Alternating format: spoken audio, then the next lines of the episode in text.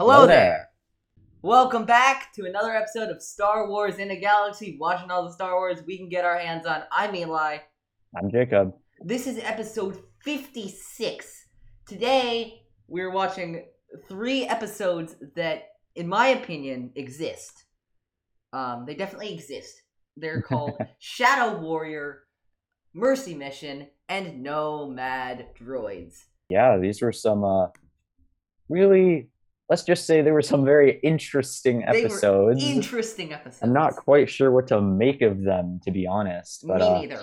Um, let's we'll, see. uh, Uh, what what? How do you want to divide this up? I want to I do think- Mercy Mission.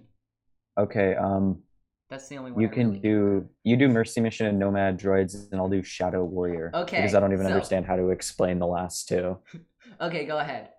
So, Shadow Warrior. This episode takes place on Naboo, and it's sort of a two-part, a, a two-act episode. In the first act, we see Jar Jar, Padme, and Anakin uh, journeying back to Naboo um, and visiting Otoh Gunga and seeing the Gungans because the new leader, who goes by the name of Boss Lyonie, is planning to attack Theed and attack the Naboo and saying that they've been treated as second class citizens.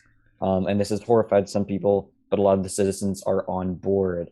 Now, it turns out that there is actually another Gungan, I forgot his name, Richelieu. who is using Rish Loo. Yeah, there's another Gungan named Rish Loo, whose name is very funny, as I'll get to later, um, for various historical reasons. But Rish Loo is using a magical necklace to control Boss Lyonie. But when Anakin takes the necklace off Boss Lyonie, Boss Lyonie realizes that he doesn't actually want to uh, attack Naboo, and he thinks it's a bad idea. However, um, he gets uh, shanked non-fatally by Rish Loo. So it is up to none other than Jar Jar Binks to impersonate the leader of the Gungans to try and call off the invasion. And of course, then what do you know? General Grievous shows up, and General Grievous is out for blood. Um, but he is outsmarted by the Gungans, who uh, capture him through the uh, sacrifice the uh, the brave self-sacrifice and tragic death of Captain Tarpals. And then, of course, uh, du- Dooku and, and Sidious are like, "Oh man, we got to get Grievous back." So Dooku lures Anakin into a trap. Anakin gets captured, and then they negotiate a prisoner exchange. So there's really, it's really a lot. There's really a lot of action Yeah. in this episode. It's uh, it, it's packed, Your description but yeah, there's the mainly two parts. provides exactly, in my opinion, what's wrong with it. Um, I have many problems with this episode. Again, I, you know, different Star Wars appeals to different people. I just found this episode extremely confusing for mul- multiple reasons. Number one, uh, there are several episodes of these um, that I've been I've been rewatching the Clone Wars separately from this, um, and I'm fascinated by this concept of what I call an event episode, an episode Hmm. where they can't really decide on what is the one thing they want to happen, so they do more than one thing and hope it'll work. Spoiler: usually it doesn't work. So you would say that this is an episode where it this feels like there are, episode. it This feels is- like there are multiple different Yeah, they, things they're trying to do two different, like four different things at once, and they can't decide what one's the most important. They can't decide if it's the mind control. They can't decide if it's the separate invasion. Uh, they can't decide whether it's a Jar Jar episode. They can't decide whether it's a Gungan Society episode. They can't decide on any of that, so they just do all of it and hope it's gonna work. Spoiler: Mm. in my It doesn't opinion, work. it doesn't work. Um, Yeah. yeah. The fortune cookie we have is who a person can uh, truly is cannot be seen with the eye. Mm, yes, uh, this was an interesting fortune cookie. I think um, it, it could apply to both uh, Jar Jar and Boss Lyonie I because Jar Jar. Richelieu. I get yeah, I guess Richelieu a bit. The way I interpreted it, Jar Jar knew who, and and it also Padme and knew who Boss Lyonie truly was, so they knew that he was under some some some influence. You know. Yeah. Also, however, in this episode, I think it could apply to Jar Jar because he is very clumsy and incompetent. But in this episode, you could say um, he kind of saves the day twice in both parts of the episode. You know, Yeah. in the first act, he uh, he successfully um, somehow bungles his way into uh, making everyone believe that he is Boss Lyonie and calling off the invasion. And then he uh, stalls General Grievous and lures him out of his ship uh, successfully so that he can be captured. yeah. So I don't know. I think maybe it's about Jar Jar, but honestly, this one didn't feel like it really.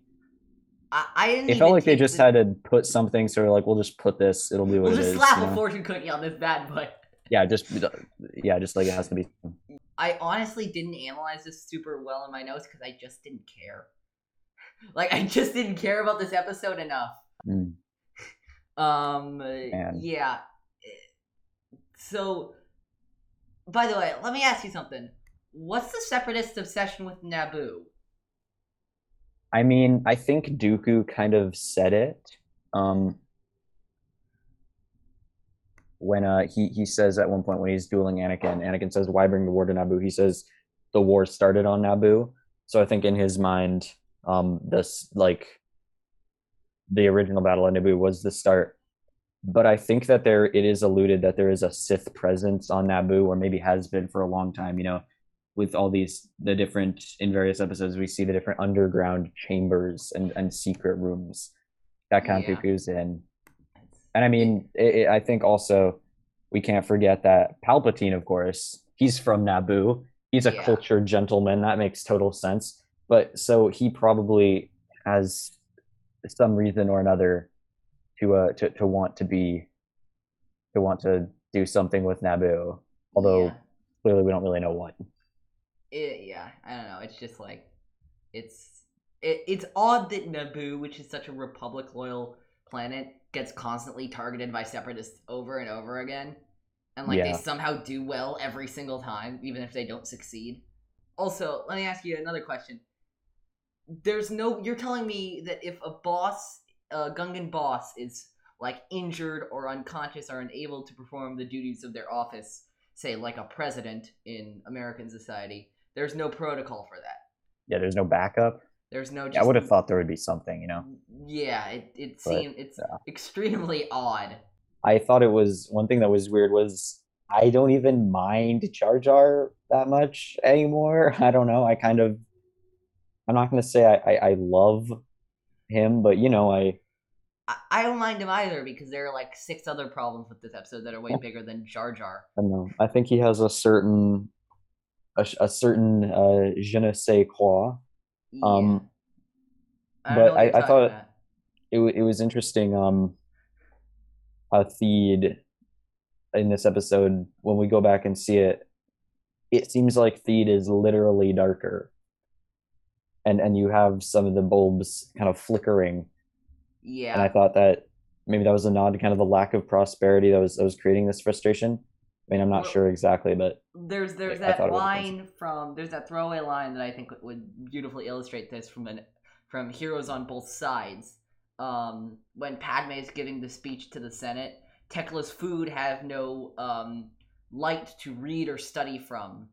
Um, it's about how the Clone War is affecting the lives of everyday citizens on Naboo because Naboo's budget is probably being spent. They're going towards the Republic playing for clones and going towards themselves probably paying for more clone battalions and local security and all that kind of stuff because it's wartime. So I don't think it's prosperity for I like I, I think it's about I think it could be about the idea that the war is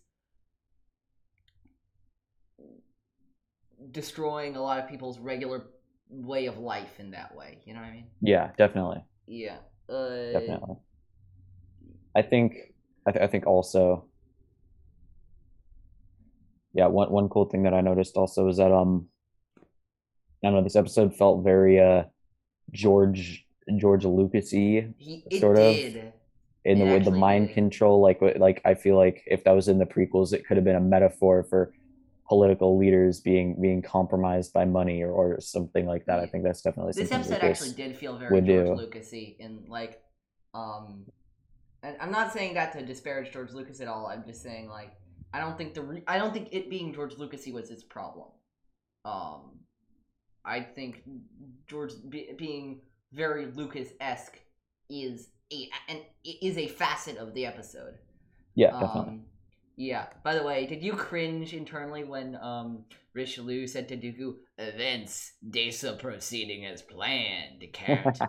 I yeah, that part was that was internally- I just interesting. face palmed. I'm like, really? I was we're like, oh my God. We're doing the evil plot now with a Gungan. Do we have to? Um, what are you gonna say about Richelieu's name? Yeah, that, that was one thing I was I, I think um I, I kind of assumed and I, I assume that this is correct because I don't I couldn't see any other explanation, but I assumed that the name Richelieu was a reference to a Cardinal Richelieu, the historical figure from the French Revolution who was known for just like going ham and, and having a bunch of people executed during that time. Um, and he was part of he was part of uh, the radical phase of the French Revolution. So I think maybe they were calling this guy Richelieu because he was super, um, super ruthless and, and wanted to. Um, he he kind of pitched the attack on Theed as a war against the the oppressive Naboo, like um, like uh, when in his hypnotic speech, when um, when Boss Lyonie says, you know, they're treating us like second class citizens. Or it could just it could just totally be a coincidence. I'm not sure. Yeah. Uh so yeah, I I struggled with the you know, I look for a lot of themes in the episodes and I I struggled with this one. One of the things I thought of for Shadow Warrior was the idea of leaders and influence, you know, when we see Lyonie the Lou controlled Lyonie um preaching all these things, you know, that we had that very malleable will of the people that's talked about in Mandalore and Onderon and all of these different art and Mon Calamari and all that. Anything involving a uh, planet that is that has citizens normally free from the influence of the overbearing influence of the Republic or the Separatists, we have that idea of the will of the people. Um, and this is a very Yes. will of the people episode where we have you know the idea of you know once um once Lyonie as once Jar Jar as Lyonie calls off everything off, they just stop. They just don't do it anymore. You know. Um, they just they just they just they just don't. But they were all ready to attack Naboo when Lyonie was being controlled by Luke. They were all they were they were seconds away. Um, Yeah. They were. I thought it was kind of funny how Padme kept saying, "Oh, you look just like Boss Lyonie," and then and and then um Jar Jar Jar kept saying, "No, we don't look anything alike. What are you talking alike." about?" And it's like I, I imagine there's like a extended cut where Jar Jar's like, "Listen here, you racist. Uh, We don't Yeah. look alike. I don't know Yeah, what you're getting at here, buddy." Is is Padme a like- secret uh, closet space racist? I think Padme is a secret space racist because in um in Attack of the Clones she says we all have she feels like we all get angry, Annie. It's what makes us human. Hmm, Oh, human, yeah. you say. Very, very And I mean, nice. That's probably nice just stuff. like some script writing stuff, but still like Oh, it's definitely some script Hmm. writing stuff, but we can't Interesting. ignore it. interesting. Cannot ignore Yeah. this. Um, yeah. Uh, so Grievous comes on to Naboo because, of course, Grievous has to come on to Naboo because he does, I guess. I don't know. anyway, um, so by the way, let's all acknowledge how pissed Grievous gets at Jar Jar. Like he absolutely blows his top. It's hilarious. And I, I love know, Grievous. it's it's yeah. I think this was pro- the the the, uh, the sit down meeting between uh, Jar Jar and Grievous was definitely the highlight of the episode with yes, me because it, it's kind of it's kind of hilarious. Um, I think it definitely says something. I'm not sure what, but it says something that definitely for all something. the Jedi that Grievous has killed, for all the the powerful uh, Jedi and and highly trained clone troopers that Grievous just runs through like a knife through warm butter. Jar Jar is the one who sits down at a table face to face with a very angry General Grievous and still escapes with not a scratch on his body. Yeah, don't ask me how that. Okay, never mind. Anyway, uh, But I yeah, think it, I think it says something. Maybe yeah. Darth Jar Jar, possibly. Please, Darth Jar Jar. I hope that's what Darth that Jar. Jar. Yeah. The fact that okay, let me just say this. Okay, Grievous getting captured and like like owned by Gungans this episode is really silly. Is it's just really silly. I kind of love it though because I feel like it has the same message as the Ewoks in oh, I Return thought of the you were gonna Jedi. say that that that's a good point, but there's also I thought you were gonna talk about Hondo Hondo. with Anakin and Obi Wan and um Dooku in season one. Mm, Uh, not really. I didn't really see any connection there. Do you want to elaborate on that? like through trickery and just outsmarting the enemy, a more a way more powerful enemy, managing to take them down. Yeah, and I think it wasn't even necessarily the trickery. It was just the audacity that they had Yeah, because clearly, like Count Dooku, or no, shoot, not Count Dooku. Um, Grievous didn't even expect, or yeah, All Grievous didn't even to be shut down. expect. Yeah, Grievous didn't expect any.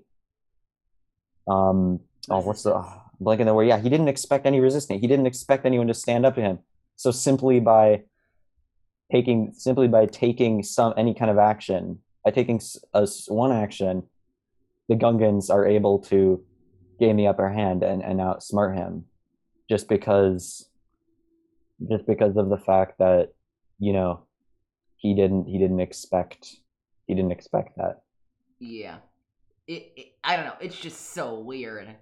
Um, and then we get oh my god, one of like maybe one of my favorite quotes from this episode. One of the only quotes that really really stands out to me. Grievous and uh, Captain Tarpals are fighting, and Grievous stabs Tarpals through the abdomen, and Yeah. he says Brutal. to and he says to Tarpals, "How does it feel to die?" And Gre- and Tarpals says back, "Not die, sacrifice." That is a really good quote. That is like really good. Yeah, I, I love that moment where again Grievous doesn't expect I think part of what makes this this brilliant and kind of a, a fun a fun part of the episode and again the highlight of the episode is just Grievous is pretty much Grievous gets confounded by Jar Jar like like by just by everyone but simply because he like did not expect any kind of resistance. He expected to just be able to walk all over everyone like he always does. So I think that just goes to show, you know. It, it's a it's a it's an idea that's brought it up again over and over in Star Wars that the villains always seem like they have the better firepower. They are always seem like they have the bigger guns. Um, They always see, seem like they have the upper hand in terms of like firepower. But the heroes always have the heart, always have the courage, always have, and that always wins. Yeah, Um, and we see that here. Yeah, we see that here. Tarpals has the audacity to rally his Gungans to destroy Grievous, just like, you know, all the ships coming out on Exegol in 9, or like all the Ewoks swarming the ATST in uh, Jedi, or like, you know, all of the um, Jedi and clones rallying to victory um, on Geonosis despite impossible odds, you know. Um, Yeah, That's kind of that something we see over and over in Star Wars. Yeah. Um, I I really like think- that, yeah. This is like the one I think one of the most Star Wars moments of all because it's so it's so it's so obviously about the underdog. Yeah. You know, like, Um, like you got You, you know, there's that. a bunch of uh, Gungans defeating Grievous. There, there's also that quote from Ambush from Yoda. Uh, smaller in number are we, but larger in mind. Yeah, um, absolutely. Yeah. And I, I think if we connect it to that, you know, I think the message is these Gungans, like, like they may seem silly, but that doesn't mean they're not smart. yeah that doesn't mean they don't. It doesn't mean they're not worth something just because like they they talk Yeah. differently, you know. I, I, But I thought that was cool. Richelieu is just hiding in a random like statue on Naboo. That's that's that's a little odd, but okay. Um Also, so uh, Richelieu gets Anakin there, and then Dooku kills him for Being Reasons. a fool.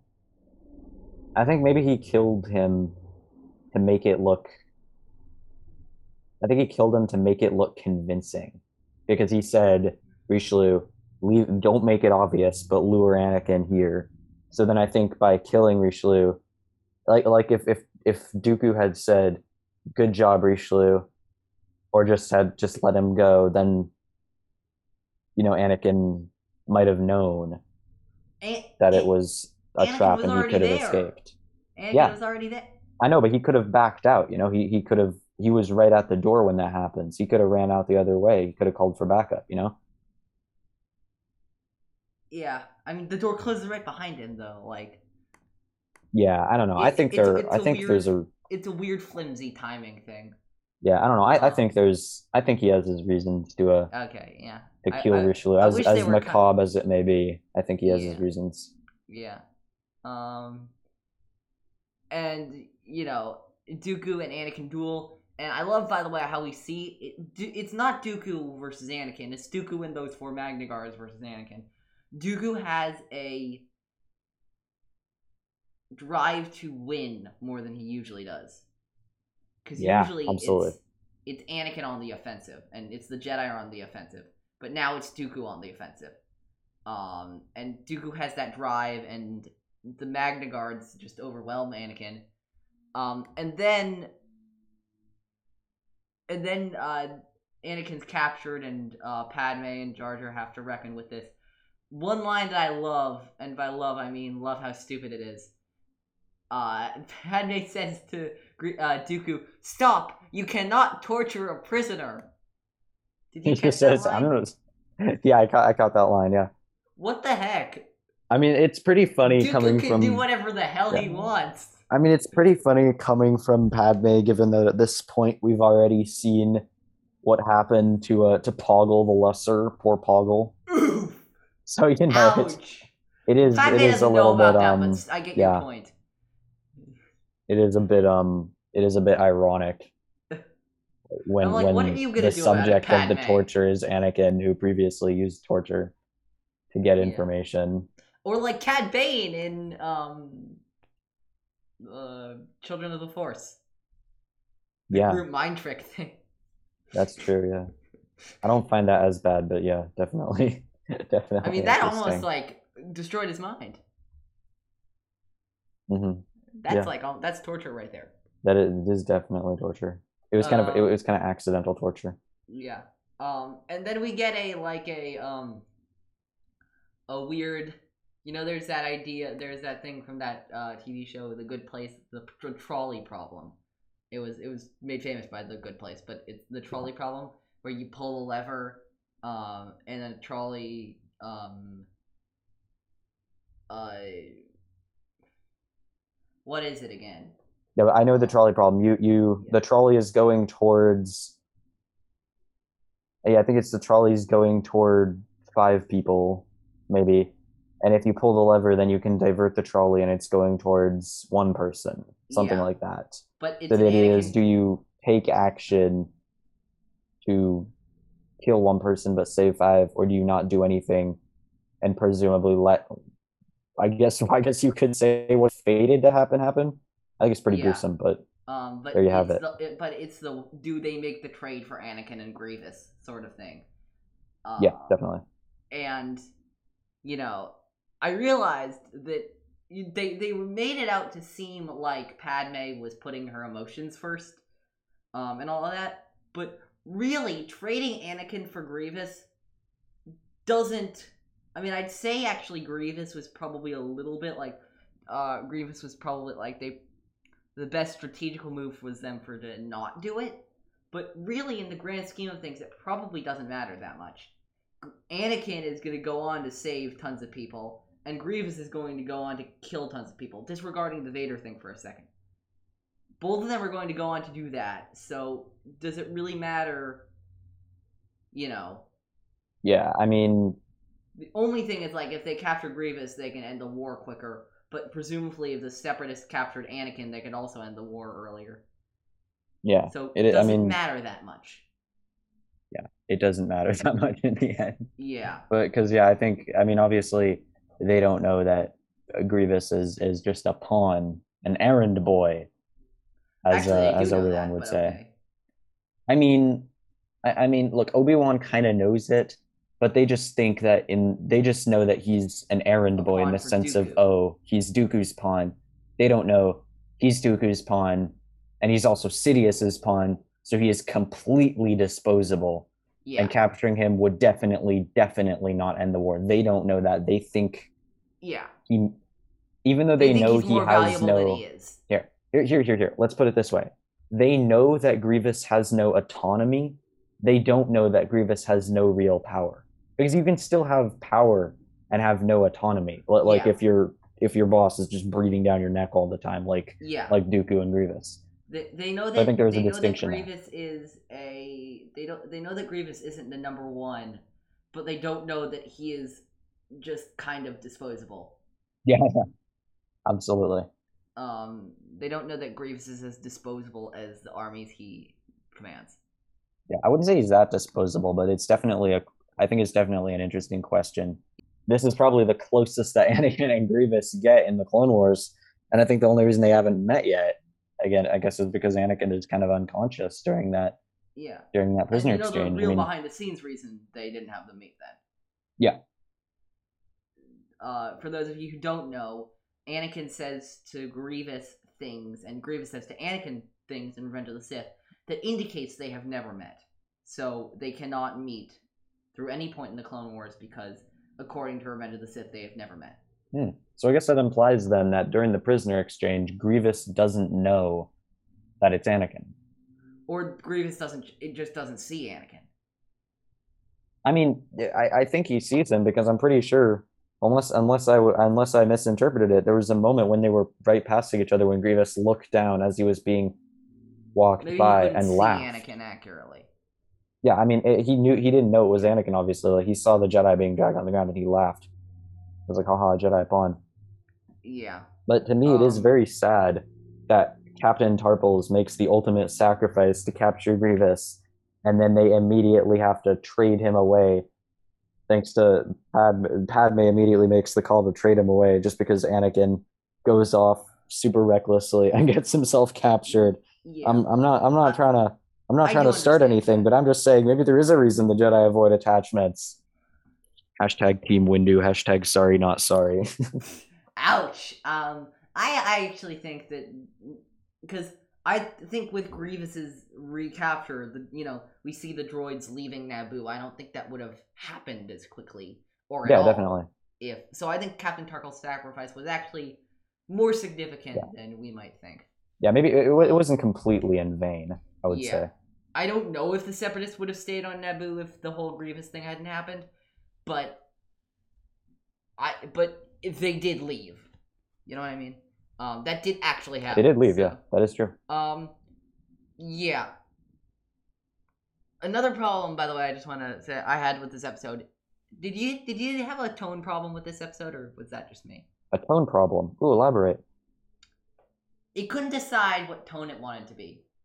We have mind control. We have, um, you know, uh, we have mind control. We have, um, like, uh, shoot. We have like super secret labs, and we have like silly Gungans, and like Yeah, I think. but then there's like political intrigue and there's you know that this episode is a very just generally dark episode um Yeah, that's what literally dark or if it's like thematically dark so Yeah. it has these silly ideas but then it's dark at the same time yeah, I think that's what makes this episode feel like feel like it is so distinctively two acts. Because the two yeah pretty much the two acts feel so so different. I think you're absolutely right about that you know? We have this super kind of early lucas mar- early like kind of 1980s marvel comic super whimsical feel with all the mind control stuff. And then it immediately transitions into super kind of dark, dark gritty like prisoner exchange kind of bridge of spies kind of yeah and it feels unnatural. I would say it feels Uh. unnatural, but I would say they definitely could have made these into two separate episodes. It does Yeah. kind of it does kind of feel like they just jammed two ideas together. Yeah, you know, Star Wars misses sometimes, and that's you know fine. Jacob and I are getting our fills earlier early in this season. I got Water War and the Mon Calamari stuff. Jacob's getting Umbara. We got to balance Um, it out. Yeah, it's fine if it misses sometimes, you know. Yeah, and I don't think it's a complete wash. Like we did get some pretty Yeah. great moments. Like the whole Grievous sequence was everything from the moment that Jar Jar walked onto Grievous's ship until the moment Grievous was dragged off. I thought that was pure gold. Yeah, I thought if the rest of the episode was like that, this would be a classic. yeah, I think so. I think it I would think be the episode was so- of like Bombad Jedi. Yeah. Oh, yeah, Bombad Jedi definitely. is a better episode. Is a better version of this. Yeah. Um. Yeah. Uh, let's go to uh, Mercy Mission. In Mercy Mission, R2 and 3PO aid the Wolf Pack um, of clone troopers in helping uh, with supplies for the devastated world of Aleen. There, they figure out and solve a conflict between the surface dwelling Aleena and the creatures that dwell beneath the surface, including the mysterious Orphne and creatures that I'm going to be referring to for the entirety of this episode as Treants. Um, you cannot convince me otherwise. Those creatures are Treants um, in Star Wars. Why? You, that's why. It's really just like a well, why not kind of moment. it is. It so is. Yeah. yeah, this episode this episode really reminded me of Legends and some of the more whimsical aspects. Like you know in Legends in the old EU, you've got your your singing mountains, you've got your uh, yes. neon perp neon green bunny rabbits, although I guess that's Yeah. canon now. Um that is canon. but you know, I feel like this episode, one thing I will say about it, although I didn't enjoy it particularly, was that it did bring back some of that more mysterious, whimsical feel from a lot of the old expanded universe material, especially the comics of the 1980s and the 1990s. I agree. There's a whimsical feel to this episode that I really appreciate. Fortune Cookie, understanding is honoring the truth beneath the surface. I mean, there's quite a literal interpretation of this because they go literally beneath the surface.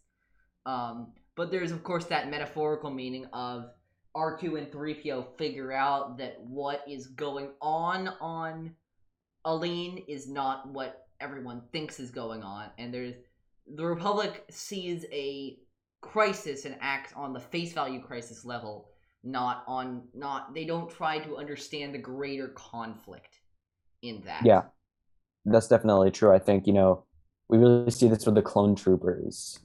You know, the clone Yeah. troopers really just drop off the the supplies for the Eilenians and they just say, you know, we can't do anything else. We can't look into this. We can't try and solve this. We're just doing our job. And then it's ending up being C3PO and R2D2 who then, you know, come through and and and figure and figure it out and solve the crisis. Absolutely. Um yeah. Uh By the way, here's something interesting. Did you notice how out of their element all the clone troopers were in this episode? Yeah, definitely. I think uh, maybe had we had a more unconventional clone trooper, like like maybe Rex, for example, maybe this would have gone differently. But with Wolf, you know, super kind of Yeah. not it- super, but a little more straight laced, a little more by the book. And it brings me back to the deserter. Yeah, The clones aren't equipped for situations that are not fighting battles. Yeah. But I mean, they're the bred to they're they bred to be just- soldiers. Yeah. But but the Republic thinks they can just slap clone troopers wherever they need and it'll be fine. This definitely shows how you know not everything can just be solved by throwing traditional humanitarian aid at it. Like you can't just Yeah. you can't just throw food and water at medical supplies at something until it goes away. And you know, sure, that's oftentimes going to be a lifesaver, but in a Yeah. situation like and this one, the you know, Aleena, but like, Yeah. you know. but no one, and then like no one actually asked the Aleena what they needed. By the way, let me ask you about something. the two people who we see with the Aleena's release relief efforts right now, right? Who are they? Like that talk to Wolf. They're Padme and Yoda. Why is Padme there? What does Padme have to do with the people of Aleen? Does Padme just like why? Yeah. Why, Padme? Why? what are you doing there? How much work do you do? Aren't you fighting a war right now? Uh, Yeah, I I have a bad mean- feeling that it's Padme because she cares and nobody else does. But like, Yeah, it's kind of Padme's thing, you could say. It it definitely just seems like this is something that Padme is doing because you know she's a she's a humanitarian. She's used to doing this kind of thing. But yeah, it is interesting the way they make it feel somehow trivial. I'm not sure why that is. they get down to the planet. One of my favorite lines from here. Okay, who packed the translator droid? I love this line. As like a someone who's really into lore, I love the idea that the protocol droid's just like an iPad. Okay, who packed the tannin cream? You know what I mean? Yeah, yeah, it just it, yeah. I mean, I think it definitely shows also the difference. Don't know maybe the difference, but it, it kind of shows what uh how the clones view things. You know, they're very straightforward, a little bit um a little bit brusque, just kind of, you know, let's let's get this done, but they don't really think about things in different ways. They just say like, oh, this translator droid, it's a tool. It's not a droid. It doesn't have a personality. Like this is not Yeah. C3PO. This is walking this is a walking like dictionary basically. Yeah. Um. Anything before we get down beneath the surface? Um I am I'm good to go to the surface. Let's do it. Yeah. Um, I want to point out first of all, I love how amazing the Clone Wars can be with world building when it tries. It really tries here, and I really appreciate that. You know, we get these weird and whimsical creatures, and it's just because the Clone Wars writers sat down and tried. You know what I mean? Yeah, 100%. Like, I don't feel like they tried with Shadow Warrior, for example. I feel like they thought we can just slap Gungans there and make shenanigans happen and it'll be good. And it was fine, but like you know, when when the Clone Wars tries, it can do good world building. Is my point. Uh, yeah, interesting. yeah. Like Uh, so yeah. Uh, so they come upon this temple. Um, C-3PO approaches the temple like that down thing, which by the way reminded me of the the um the uh Progate temple in Oh yeah, uh, 100% in, Progate um, Temple. in not Temple of Doom. I keep saying that uh, in Legacy of Terror. Um, and C3PO has a bad feeling about this because, of course, he should. Um, does. He always does. he always does. Uh, and then, so they fall down, and then they're followed. Okay, okay, Jacob. What are these particles? I guess they're the person. They be, they become that person. I can't remember their name. They become. uh, Wait, sorry. What's her name? Orphne? Yeah, they become Orphne. They're just like her symbol or something? Oh, I mean, I think this is definitely one of those episodes where it says suspend disbelief. Yeah. Don't think about it too much. We're yeah. gonna take you on a magical mystery tour through whatever the heck all this is, or whatever this all is. Yeah, know? and I'm fine with that. I just Yeah, it's fine. it- it's just like it's weird to me that there's just oh here's some particles. Okay. Um. Yeah. So um. Yeah, these cave systems. I really love these cave systems. They remind me of like the inside of the Exogorth, the space slug, and like a combination of that and like Dagobah. Yeah. Um, I, I really like the cave systems. They're really they're really unique and cool. Yeah. There were some things I didn't like about this episode. But one of the things that I liked was really the um the scenery. It was really Yeah. well done, I thought. Absolutely. Um, it says a lot to me that even with the questionable things, this is the best episode in my opinion of the three. Really? Wow. Yeah. I think if we take out the whole mercy mission idea of the episode and we made it about the conflict between the Aleena and the Ents, um, maybe maybe split this episode into two parts. Maybe do the first Yeah, part, which is about the helping with the Aleena, and then the second part, which is completely dedicated to the conflict between the Aleena and the Ents, and who Orphne is, why she's why she's there. Um, give that some more time to grow a little bit. Yeah. I, I don't know. I'm very, I'm befuddled by this episode, but yeah. um, any thoughts, or should we just move on to the last? I guess you could call it episode. Yeah, well, let's uh yeah, let's move on. I didn't even this episode to me was just inscrutable. I didn't even have any true good trivia that I could find. in Nomad Droids, in an episode inspired, in my opinion, by the old Droids cartoons of the 1980s and 90s, R2D2 and C3PO on their way back from a um, from the mission to Aleen go on various different adventures, including teaching a group of very small creatures about democracy, um, overthrowing a uh, an oppressive pit droid, uh, hologram society, um, almost being forced to fight other droids aboard a pirate ship, and almost being melted down aboard a separatist cruiser before they finally make it home to the Republic. Yeah, absolutely. It was a this was a bonkers episode. I thought this was Uh, let me talk about this episode's fortune cookie because I hate it. This episode's fortune cookie Okay. is the worst fortune cookie so far in the Clone Wars. They just slap a random New Hope quote and put it as the fortune cookie. yeah, it, it wasn't the best. I thought it It's definitely it's uh, it's Obi Wan. That's what it is. yeah, they definitely could have done more better here. foolish, the fool the fool who follows him? This episode didn't really hit the spot, in my opinion. It did It not. felt very um it felt kind of like a Forces of Destiny esque. Forces of Destiny is better than this. Let me tell you, Forces of Destiny is better than this. Yeah, uh, yeah, that's my that's my point. Like if you want like a if you want a, a short wacky adventure that ends up being of little consequence, like go watch Forces of Destiny.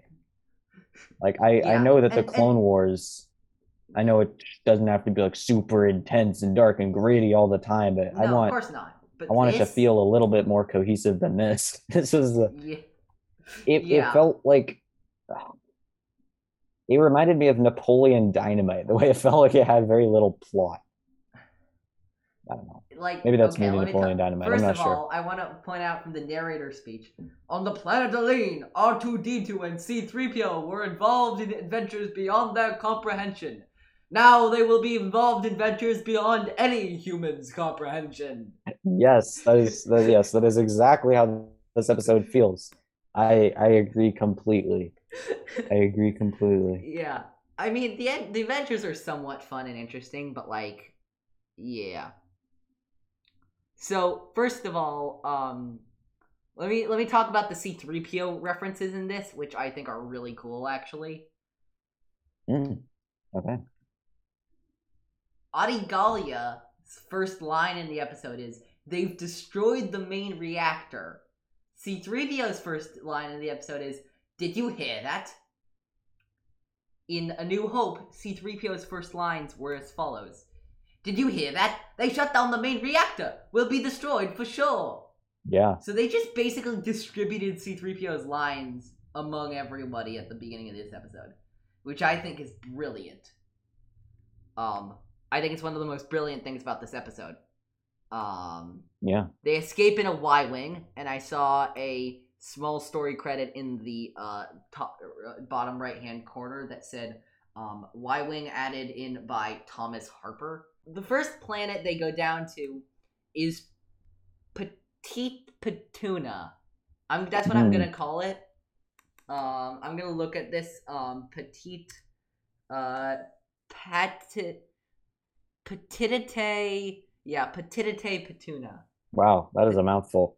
That is that is definitely a mouthful. So this this this mini story I call like I call them all of them mini stories because that's what they are. Yeah, they're mini stories. This mini story is a weird one. Did this feel at all to you like a little bit of a white savior story? Mm, not really. I wouldn't like, say that. For me, it was just kind like of a like commentary on white savior stories. yeah. I don't know. I didn't. I didn't really get that. I I didn't. Yeah. It didn't feel that deep to me. Again, like I said, it felt like kind of a almost. A, it felt like a throwaway arc. Again, with all the the deleted arcs that we now know about, the deleted stories that they could have used, it does kind of hurt a little bit that they choose to include this Yeah. in the uh in the final cut of the season. But you know, it is what it is. Yeah, but like, so C3PO and R2 accidentally kill the leader, the Big Hazoo. Yes, the Big Hazoo is the name of this guy. Um, and so they wish, uh, so the remaining petite Patun- Petitite Patunans wish for C3PO and R2 to stay on as their leaders, which reminded me of the Ewoks from Return of the Jedi. Yeah, I, I think it could have been a I'm some reference. sort of god. I think it definitely could have been a reference to that. Yeah. Uh, but then C3PO teaches d- them democracy unsuccessfully.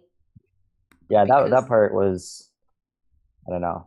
That part was actually kind of funny, it in my opinion. I don't know. Then they fly to this planet called Balnab. And this is this Balnab is This the is where it really- story of all. This is where it really gets crazy. So uh, the so there are people being manipulated by a false hologram controlled by over controlling pit droids. I mean, I think the What's I think the the, premise of this one is the best. I think it's pretty funny, you know. I think it's Like I think it's really crazy and weird, but like what's the point of it? Is it supposed to be about the dangers of artificial intelligence? Because when you make the heroes also artificial intelligence, you don't yeah. make a really great point about I don't know. that. I don't. I don't think it. I think again, I I really don't think these episodes had any message. Honestly, I mean, I don't think this one They were just kind of- messages. No. yeah. I don't know. Yeah. Uh They're just gonna let's be weird and wacky for the sake of being weird and wacky. yeah. what Um they felt like of weird and wacky, did you notice the pit droid as the facility exploded? One of them said, There goes my empire Yep. which is one of the funniest lines I've heard from this episode. Yeah, it was uh, definitely interesting. Yeah. Uh Let me ask you one one other question. So 3PO and R2 randomly run out of power on Balnab? How did they run out of power on Balnab and not on Tatooine or the forest moon of Endor or anywhere? Yeah. yeah, I mean, maybe they had not gone with charging, or maybe they went they had gone without charging for a long time, presumably. But it is Or like maybe like yeah. it's a choice. We'll just say that it's definitely a It- narrative it a choice that they, that the is a choice. director or the writer or or whoever made when they were hashing when they were figuring this one out. Yeah. I get Star Wars is for kids and I get it's supposed to be silly, but like this is weird. Yeah, Um, I mean, yeah. Um this episode in my opinion is the ultimate event episode. And I say that not Mm. like the ultimate as in it's great, I mean the ultimate as it's like the prime example most of an event The most eventy. episode. It's Yeah. the most eventy, yeah. Where you have these all these stories that they couldn't really figure out how to develop into larger stories. So what they did was they just dropped them all. They just did. yeah, And that's fine. That's fine for an episode. I don't think I'd love an entire series out of this, which makes me excited for when we get to Droids, um, the actual TV show. But um but yeah. Any more thoughts about these or do you want to uh talk about how we rank the 3 of these? um, let's rank them. Yeah, um, I'm interested to hear your uh, take. Go first.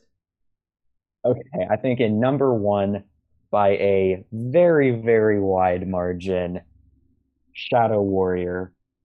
Number two, Mercy Mission. And number three, of course, Nomad Droids. Number one, uh, for me, uh, is uh, Mercy Mission. Wow. Number two is Nomad Droids, and number three, by a very wide margin, is Shadow Warrior. so we're the opposite. Um, Oh, no, not quite- I couldn't stand that. not quite the opposite. Not quite the opposite, but yeah, We had the opposite opinions on Shadow Warrior. we did. Yes. Yeah, I could not stand that episode. That episode is one of my least five favorite episodes of the Clone Wars as of this point. Mm. It's like brain invaders and downfall of a droid, uh, and Shadow Warrior down there. It's, I don't know. It just did not speak to me at all. Um, yeah. We're about to. I will say this. We're about to do like war and grit and death. So it is nice to have a three episode break from that. If even if the episodes weren't great, you know what I mean. Yeah, yeah, yeah, definitely. Um. So, uh, now it is time for everyone's favorite part of Star Wars in a Galaxy. What you've brought me today is worth one quarter portion. That's right. Everybody's favorite part today. We have another quick rank. Yes, we do. Eli, do you want to go first? Yes, Jacob. Top five unbelievable moments in Star Wars, good or bad. In honor of Shadow Warrior, um, top five moments. Here's what I'll and I'll give mine five to you. That when you when when you saw these moments, good or bad, you could not believe that they actually did it. All right. So here's my Alright. five. Here, so for example, number five was from Shadow Warriors, Grievous being defeated by Gungans. Really? They actually Yeah. did that. Number Say four. what you want about it. It's unexpected. Yeah. Number four in season seven when Maul contacts Dryden Voss on Mandalore. Ooh. Like, wow, really? They put Dryden Voss in there? Like, that's pretty cool. Um, number three, Thrawn and Rebels. Really? They brought Mm. Thrawn into Rebels? Number two was a personal choice for me. Um, Rey Skywalker. When they actually, when they actually come, came right out and said, "Yeah, Rey is choosing who she wants to be, um, with people she wants to identify with." That was just mind blowing to me. I knew we could interpret the trilogy in that way. I didn't think they were just gonna come right out and say it. And then number one, we gotta give it to my boy Cobb Vanth for just appearing in a couple chapters of a book or two or three, and then just suddenly getting an appearance played by Timothy Olyphant in The Mandalorian. Yeah. so that's my list. Mm. What do you got? Man, this is a this is hard. This is really hard. Um, these are in no particular order because sorry, but I think in my number five, I think um uh the the entire uh Kylo Ren and Han scene in The Force Awakens, my jaw kind of kind of hit the floor when I saw that for the first time in the theaters. Um, my number four spot, I think Th- Thrawn and Rebels. You know, I already knew about Thrawn from the EU, um, but I, I hadn't read a ton about it. I read a ton of the books that had him in it, but nevertheless, I was super hyped when when they decided to bring him into Rebels. It was, oh my gosh, it was so exciting. I was so excited, and it was it was such a great moment when he finally uh finally made his appearance after all the hype from the trailers. In my number three spot, hmm, I'm going to say yeah, Grievous getting uh Grievous getting defeated by Gungans. Maybe not in that maybe not in this order, but yeah. One spot has to go to Grievous getting defeated by Gungans. You know that really that was really unexpected and and shocking, but in a good way. Number two, oh boy. I think my number two spot would be Ezra kind of saving Ahsoka in the world between worlds. Yeah. That was an absolute mind boggler. And then finally, I would have to go with uh, the, uh, the the the I am your father, the classic from Empire Strikes Back. Even though, even though I already knew what happened the first time I watched The Empire Strikes Back, it was still just a pretty mind-boggling moment when put into context of of seeing that entire movie for the first time and seeing everything that Vader does and and what Luke does leading up to that moment and after that moment. That's my list. Interesting list. Really interesting list. What do you got for your top five? All right. What are your top five Star Wars movies based on the music? So scores. Yeah, top five scores. Um, I would go. Number one is undoubtedly The Force Awakens. Number two is undoubtedly Sith, Revenge of the Sith. Number three is undoubtedly, um, shoot. Three is New Hope. Four is uh, Skywalker, and five is shoot, man. I don't know. Um, five is it's gonna be either Empire or um, Phantom Menace. I'm gonna go with Empire, uh, Phantom Menace. I'm gonna go with Phantom Menace. So five Phantom Menace, four Rise of Skywalker, three. What did I say? Okay, let me try this again. Five Phantom Menace, four Rise of Skywalker, three Return of the Jedi, two Revenge of the Sith, and one Force Awakens. Mm, all right. This is really tough for me, but I think number five, Attack of the Clones. You know, you you have Padme's uh, Padme's theme, the romance themes. In number four, Revenge of the Sith. That's pretty epic. Revenge of the Sith is just a masterclass on score. Honestly. Actually, no. Number number four, number five, Attack of the Clones. Number four, Force Awakens. Number three, I love the Force Awakens music. It's so good.